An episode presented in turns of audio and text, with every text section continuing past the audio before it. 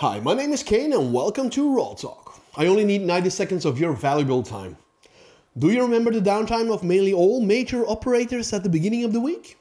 AT&T, Sprint, T-Mobile, Verizon, but also a lot of local operators in Europe, even here in Belgium. Do you also remember the update of your iPhone at the beginning of the week? That's not a coincidence. They somehow managed to add a COVID-19 tracking feature.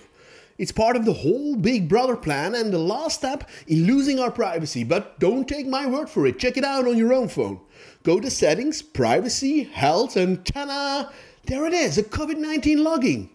Like what the hell? And the sweet irony to put that feature in the privacy section. Or should it be used to be privacy? By the way, it's not only on iOS, it's also on Android phones, but that's okay. I would expect that kind of behavior from Google and of course the government. Why? I don't trust Google, I don't trust our government.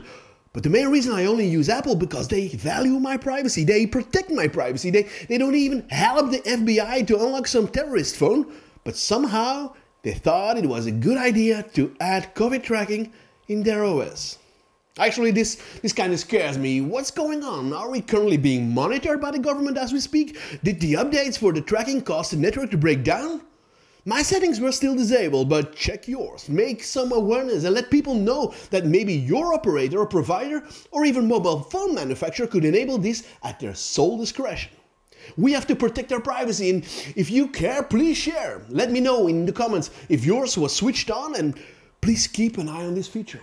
For now, spread the word. We don't like this Apple. We don't like these politicians. Keep safe.